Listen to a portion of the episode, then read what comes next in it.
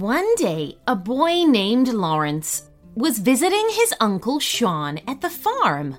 Uncle Sean gave Lawrence some grain that he could go out and feed the ponies with.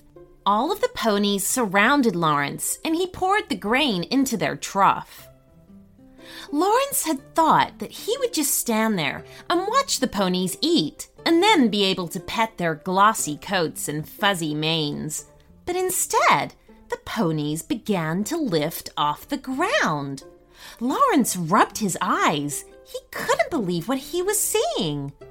What's happening? asked Lawrence. We can fly, said one of the ponies. Her name was Aurora. Lawrence knew that because his uncle had told him. Soon Lawrence noticed that wings had grown out of the pony's sides, and they were all swirling around him. A cloud of dust began to blow around, but it wasn't storming out. There wasn't even a breeze in the air.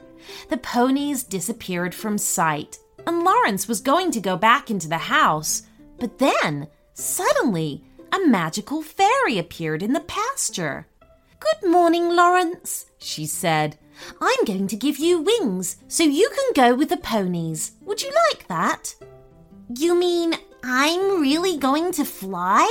said Lawrence, surprised, his eyes wide with wonder. Yes, said the magical fairy. All you have to do is believe that you can. The fairy used her wand and pointed it at Lawrence's back. Suddenly, he had wings that were similar to the ones that had suddenly appeared on the ponies' backs. And they were sparkling. A few minutes later, Lawrence was no longer in the pony's pasture. Instead, he was flying through the air. To subscribe to our premium channel, just visit our website at shortstoriesforkidspodcast.com, and there you can join up and listen to ad free bonus stories every week. I have something super exciting to announce to you all. Behind the scenes, we've been working on a very special book, which is full of stories that I have read out on the show.